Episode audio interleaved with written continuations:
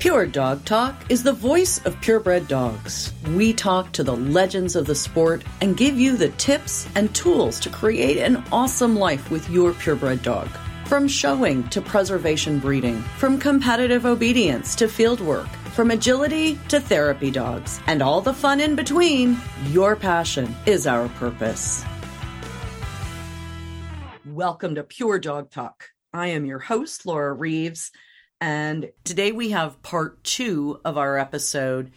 I have been very patiently waiting for two and a half years for this conversation to get to talk to Doctor Donald Sturs, who just judged Best in Show at Westminster Kennel Club. So welcome, Don. I'm so excited to have you here. Thanks for having me, Laura. I'm excited to be here with you. All right, guys. Are you planning your next litter of puppies? Or maybe you just finished your foundation bitch and you're ready to start health testing. Embark, creator of the highest rated dog D N A tests on the market, offers specialized testing just for breeders. And while they're offering a few different tests, only the Embark for Breeders dog D N A kit was made to provide breed-relevant disease screening for your purebred dogs. It includes traits testing, such as coat color and body size, D L A diversity testing, breed ancestry, easy-to-download O F A submission reports, and the only genetic coefficient of inbreeding test available. Find out why thousands of breeders have trusted Embark to enhance their breeding program, including me, through screening for breed-specific genetic conditions, understanding traits, and identifying genetic diversity. To save on the most accurate, most comprehensive dog D N A kit, visit EmbarkVet.com backslash breeders and use the code PUREDOGTALK to take twenty dollars off a full-priced Embark for Breeders dog D N A kit. That's EmbarkVet.com backslash breeders and use the code PUREDOGTALK. I'm going to spin this even a direction I didn't even have planned, but I'm going to go there. Your profession, you are a doctor, you are a psychologist. Yeah. And one of the things that we, I think, in this sport have lost a little bit of is our safe space. And so can you give us out here in listener land some coping skills, some ways to make dog shows back to what they were for you and I, a safe space? I think that that's something that, you know, depends on individuals being able to choose situations that are safe. I think people sometimes go into things with not their eyes wide open and may find themselves in situations that are toxic. And so I think that it's important to have, coming back to that, like just self-awareness of what you need, like what would be a safe space, what you need. What would make a safe space for you might not necessarily be exactly what a safe space would be for me. So I think you need to be aware of what that is, what would make you feel safe, what makes you feel comfortable, what makes you feel like you're welcomed. Mm-hmm. So I think it starts on that side of it with the individual. I think on the other side of it, like if we just take a dog show, for example, I think if clubs view the dog show as more of a community event rather than just putting on a dog show, where the effort and the time is put into creating an event that makes people feel welcomed, that fosters positivity and positive interactions. And when I say community, I don't mean just the dog show community, but the community that surrounds where the event is itself, because God knows we need more people interested, or at least more people who support it. Mm-hmm. And so I think that's something that would be, you know, helpful in this kind of safe space concept, is for the events themselves to be put on with a mind or a thought in that direction of how do we make people feel comfortable here? How do we make them have a good time here today? You know, I know with Westminster, the club members think a lot about that. Like they think a lot about the exhibitors and how to make it, you know, a pleasant experience, you know, right. Even just something as simple as the club members walking around and thanking people for coming. Mm-hmm. Is there anything you need? Is there anything we could do better? It's having those kind of conversations and taking that feedback and thinking in terms of the human aspect of, of all of mm-hmm. this. I mm-hmm. think that would help, you know, to mm-hmm. just kind of set the tone when the atmosphere is devoid of that, like devoid of connection and positivity. You know, the activity itself can get really intense. anything with competition can get really intense and people's emotions can run high. And so if you kind of proactively set a tone or an atmosphere that's more celebratory or festive, I think it helps balance that out a little bit. Yeah, absolutely. The other one I think is important is us, the longtime exhibitors, the backbone of the sport at this point. We've grown up in it. There's some of us out there that are more jaded, maybe, mm-hmm. than you and I. Yeah, yeah. How do we talk to them? How do we say, hey, is it really necessary to do or say that? Yeah, I think that's a hard conversation. And that's why I'm asking you, because you're a smart guy. Yeah, I think that's a hard conversation, you know, because what comes into play, you know, there are certain individuals who, you know, just out of respect, they've earned the right to say whatever they want to say. But I think if you have the relationship to be able to kind of direct the conversation at looking at what they said and how it fits in the context of things. Like, I think sometimes people get jaded and they get lost in the fog of yesteryear. Like, things were, you know, so much better. And it's like, okay, I was there. Those things, they were there too. Like, people did awful things back then. There were good dogs and bad dogs. And there were dogs who won, who were aberrant. And all of those things were happening back decades ago too. So I think that's part of the conversation, is maybe reality check on that, right? Reality check. Exactly. It's like, yeah, no, you know, or the, the notion that a breed was so much better. And I was like, mm, I don't know that it was, you know, that kind of thing. Mm-hmm. I think those can be meaningful conversations if you have them with the right tone. Right. You don't want to confront people, because that immediately makes people defensive. I think it's more inquiry, you know, tell me more about that, you know, and then say, well, you know what, that sounds just like this in our current day situation. You know what I mean? Like, you kind of navigate it that way, or at least that's how I handle it. Seems to go okay. Well, and I just, my listeners are amazing people. And a lot of the people I talk to on the podcast are new. They're just uh-huh. getting started. Yeah. And so I love being able to, like you describe, sitting around a setup, listening to Ann Clark and Michelle Billings and all the people of the day talk, and incorporating their wisdom into your life. I love to be able to do that for my listeners vicariously by talking to smart people like you. Oh, thanks. I mean, I think that that's a piece that is something that I think happened more naturally back in the day. I think that people hung around more. It was like you came to the dog show and you stayed for the groups. Whereas now people's lives are like, okay, I'm going to the dog show and then I'm going to the kids' soccer game and then I'm going to someone's, which one can make the argument, well, that's life balance and well-rounded, but it also then diminishes the value of the dog show day experience, where you could find yourself in these conversations. If you're spending the day and you've got some hours where you're not actually preparing your dog or competing with your dog, to kind of go and watch and sit. And I think that's probably one of the things that people could do more of, is seeing the value in watching other breeds and having conversations with people from other breeds.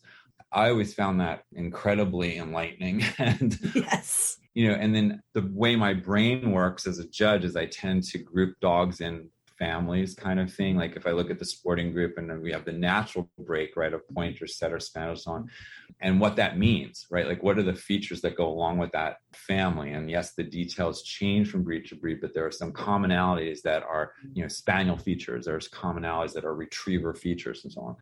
To be able to have those conversations with people in those other breeds, so that you get a really strong grasp of what makes your golden retriever different from that Labrador retriever and different from that flat coat retriever. Mm-hmm. Like, I don't know that people can have those conversations as well. And for me as a judge, it's like essential, you know, like, I don't want to walk in and see a flat coat whose head reminds me of a golden retriever, when that head on a flat coat is so distinctive. Right. And you don't know that if all you ever look at is flat coats. You don't know that golden retriever. So I think, you know, that's part of it. I think also listening. A lot of people like to talk, but not a lot of people like to listen. And I found, for me, from a learning perspective, you know, sometimes just sitting and listening is much more valuable than feeling the need to weigh in with my perspective. And don't get me wrong, I'm the first one to state my opinion, But it it's is, my daily it, struggle, man. Like, but it is, I think, really meaningful from a learning perspective is to sit and listen sometimes and take it all in. I just had an experience. I actually just posted it on Facebook because it impressed me. So I was judging shows in Dallas, and there was the Pekingese Club of America had their national. I'm sorry. How is it you were the only person that judges education? That makes me insane. Well, I was happy. I was thrilled. I had it all to myself. I understand. Um, but I get where I you're mean, coming I, from. I, I'm just saying, come on, that is just wrong. It's the national, and you are the only person there in a breed that is so distinctive, so specific, yeah. so detailed, so yeah. in need of people who appreciate those details yeah. and the quality. How could you... I, speechless. Well, you know, for me, it just so happened that I go through these moments where I just I decide, you know, there's a breed I really want to learn about. And it's more for me personally, it's not about like adding a breed, you know, I'm going to judge more. It's just, so Pekingese have been a breed that I've always been fascinated by and have talked with people over the years at different points in time. And is very fortunate to have been able to talk with some people who are now gone, who were really icons in the breed. And I just recently, it was like, you know, I really want to get these. Like, I really want to know them. I want to really, really have a stronger grasp on these. And so I had started communicating with some different breeders, and they've been wonderful with sharing the information. Diane Bell and Tom Crowley from Canada actually sent me Nigel Aubrey-Jones' book on the breed, which is out of print, so you mm. can't really get it. And they gifted me a copy, and they took the time to go through and put Post-it notes in, like as a study guide oh. through the book. Oh my God, and that's amazing. I love that. And of course, David Fitzpatrick has always been very generous at the shows, because with him, I'll just casually stop by his crates and go like, do you have some dogs with you today? And he'll just pop them all out. And we'll go over them and he'll talk very honestly about them. So I've had those experiences, and that's really great. Hang tight, guys. Got a little bit of information for you. We'll be right back to the podcast in a minute. All right, you guys. If you are part of a national breed club in the U S or Canada, I need you to listen up. My partners at Trupanion, medical insurance for the life of your pet, have just launched a super exciting National Breed Club referral program. I mean, I'm saying, you guys have heard me talk about Trupanion's breeder support program before, and this is what gives you access to a special coverage offer for your litters that waives waiting periods for your puppies when you send them home. Now you can partner with Trupanion directly to share this incredible free program with the breeders in your club. And the best part, your club earns sponsorship support in return for every member that joins the program. It's pretty much of a win-win, guys. If you're interested and want to learn more, head to my partner page at pure dog talk dot com and click on the link at Trupanion. So when I saw this, it's like, I'm going to be in Dallas. They're nationals in Dallas. You know, they had a nice entry, breeder judges, and they had this judges ed piece. And now I'm going to be honest. I actually had a moment where I'm like, well, I'm not doing this to check off the boxes to apply for this breed. I'm doing this personally, selfishly, just because I want to know them. Like, they walk in my best in show ring, and I want to really appreciate a great one. I don't know that I want to do toys or Pekingese as a breed, but I really want to know these just because I like them. And so I almost didn't go to the judges ad because I felt like I don't want to take time away from this, you know, because that's not really why I'm going. I'll go talk to people on my own, right? But Susan Shepherd, who was on the chair, had reached out to me, and it kind of, I think she just assumed, because I bought the lunch box thing, there might have been an assumption like, oh, he's coming, he's coming for the judge's ed. And then I felt like I didn't want to offend anybody. And I'm like, all right, I'm going to the judge's ed. So, so, so Susan sent me an email. So I'll meet you in the lobby at seven thirty in the morning. Da, da, da, da. And so off I go, and I'm ready. I'm ready to learn. I was like a kid going off to the first day of school. And so we got there, and they had this great PowerPoint, really, really well done. Like, direct, succinct, clear, great visuals, you know, very clear on identifying the most important attributes. Mm-hmm. And they had a photo in there of a cut down Pekingese. So you could actually see, and they had a number of breeders present, and they had six dogs available to go over of different ages. And they had a bitch, a mature bitch who was cut down. So not only did I have the visual from the PowerPoint, but I had nice. This live, really lovely Pekingese bitch who was cut down so that you could, for me, what it does is I work off of a visual template when I think about breeds. And so in a breed like this, right, this coded breed, under which there's so much detail, detail right? So many important factors that you cannot possibly know, see, or understand unless you can assess it with your hands, right? And so I usually start with the visual in my head. And up until this point, I hadn't seen a cut down Pekingese. So all I still had was I was really starting to grasp the head, but I still wasn't sure of the body and the front construction. So like, I'm just not sure what my hand should be feeling exactly. And this actually helped inform my hands. Mm-hmm. My visual experience mm-hmm. of the cut down dog informed my hands. So then I could then adapt that to, okay, this is what it felt like and looked like. And now when I no longer have the visual input, I still have the tactile input. This is what it should feel like. And having people be able to say, okay, on this dog, feel this. Mm-hmm. On this dog, feel that, mm-hmm. you know, that kind of thing. And they had quality dogs for me to go over. And like I said, of all out, there was a puppy, you know, there was an older veteran and everything in between, dogs and bitches.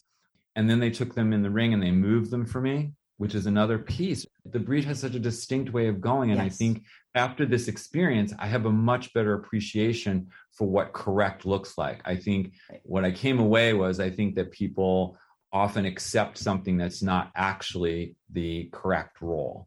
And so, you know, being able to see it, like the subtle differences between like, oh, that's it, you know, that's not it, um, that kind of thing. And so I love all that kind of stuff. And then David wasn't exhibiting there, and he was assigned to me as my ringside mentor. So here I am now spending the day watching Pekingese with David Fitzpatrick. I'm like, heaven. Okay, this is totally cool. And he's amazing because he's just yes. so like even keeled and very honest. And he obviously, you know, is passionate about his breed. You know what I liked is he's very similar to me is I tend to focus on virtues. I learn better from showing me what is correct, what is right, as opposed to showing me what is wrong. Because I immediately toss that out of my brain because that doesn't help me. I need a template of virtue. I need a template of quality in my mind. And so David, I think, looked at things similarly. Like he talked more about virtues than he did about flaws. Mm-hmm. So that was really helpful. And he would periodically, he's like, oh, let's go look at that dog. Like a dog would win a class and like, okay, but I need to get my hands on it, right? And so he would go over the dog first. And then I would go. And so it was just this incredible day. And the Pekingese breeders were just so generous with their knowledge.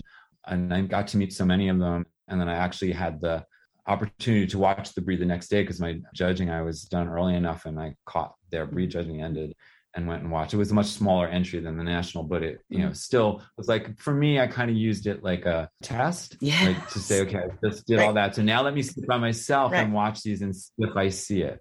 And so Susan Shepherd, the chairperson, actually sent to the show the next day with one of the breeders two Pekingese books for me, like just gifted me these oh beautiful Pekingese books to read and learn.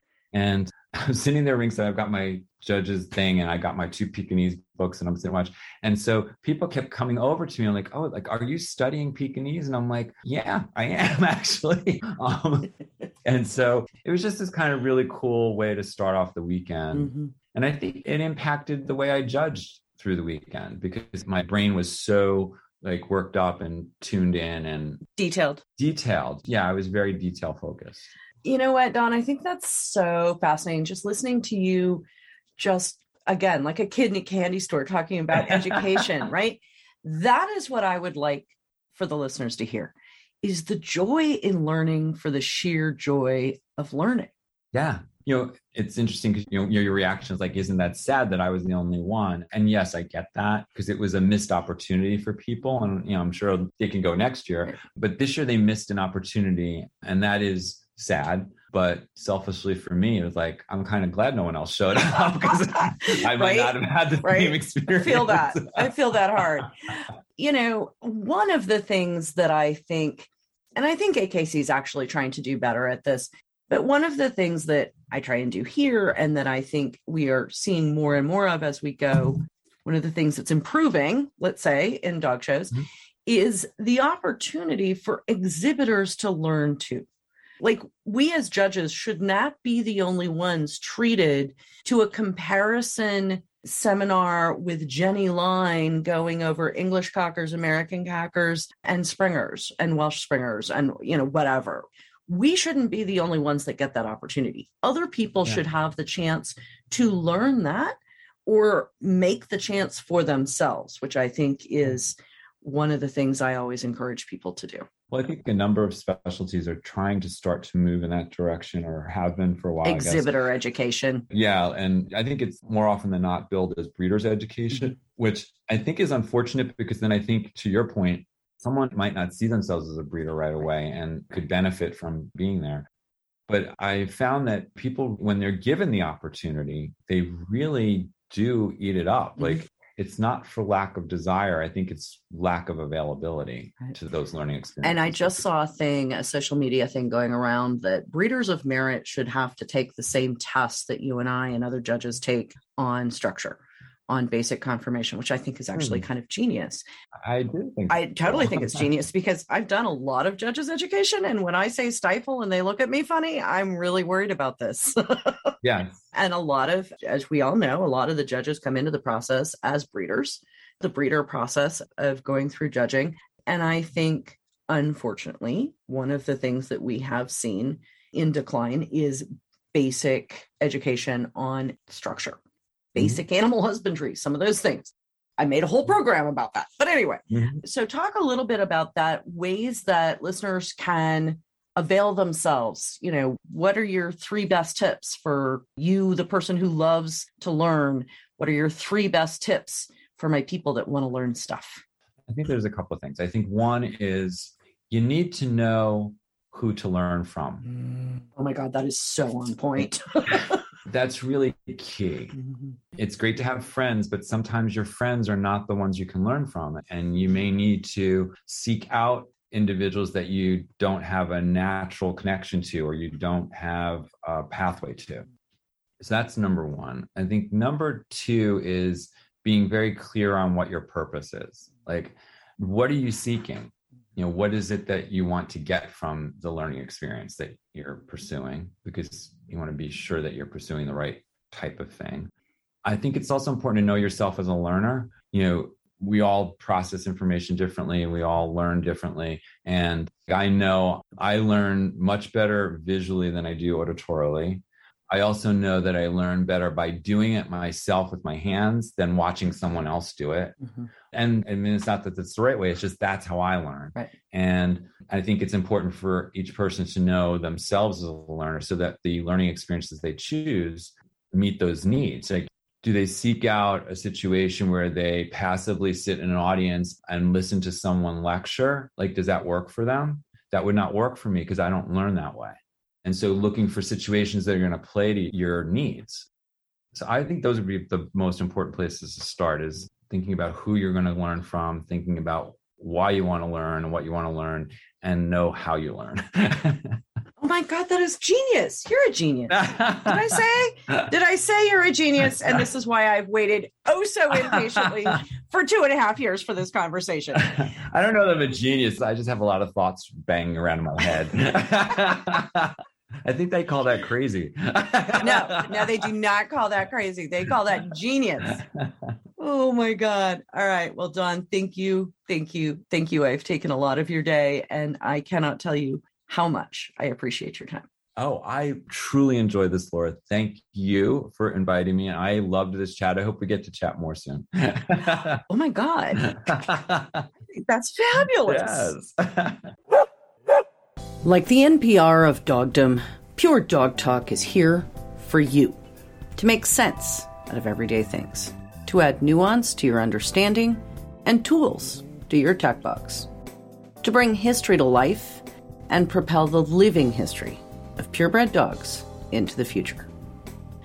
The Pure Dog Talk patrons support the work we do here by contributing to our crowdsourcing campaign. In return for their generosity that keeps the M P threes rolling, patrons are invited to a private Facebook community. And that's where dog people all of us together can share, applaud, and commiserate.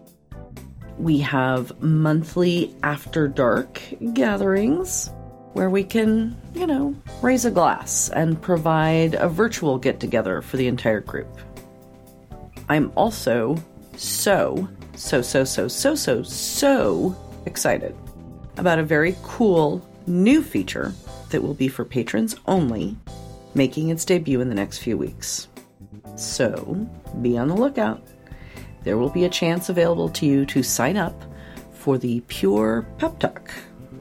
Pure Pep Talk is Pure Dog Talk's weekly mentoring message. Quick, upbeat, actionable tips and tools that you can use right now. Sign up today and get a ping tomorrow.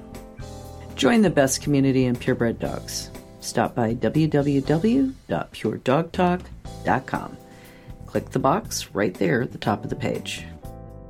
I might add, P S P S, finally, the first of what will be many curated ebook, audiobook options that is drawn from the Pure Dog Talk archives has, drumroll, hit the cloud. Auntie Laura's Beginner's Guide to Show Dogs is the perfect compilation for yourself, a friend, your puppy buyers, your kennel club, your four H club. Shop the book tab on the website and check it out. Always remember, you guys, your support adds up to a huge voice for purebred dogs.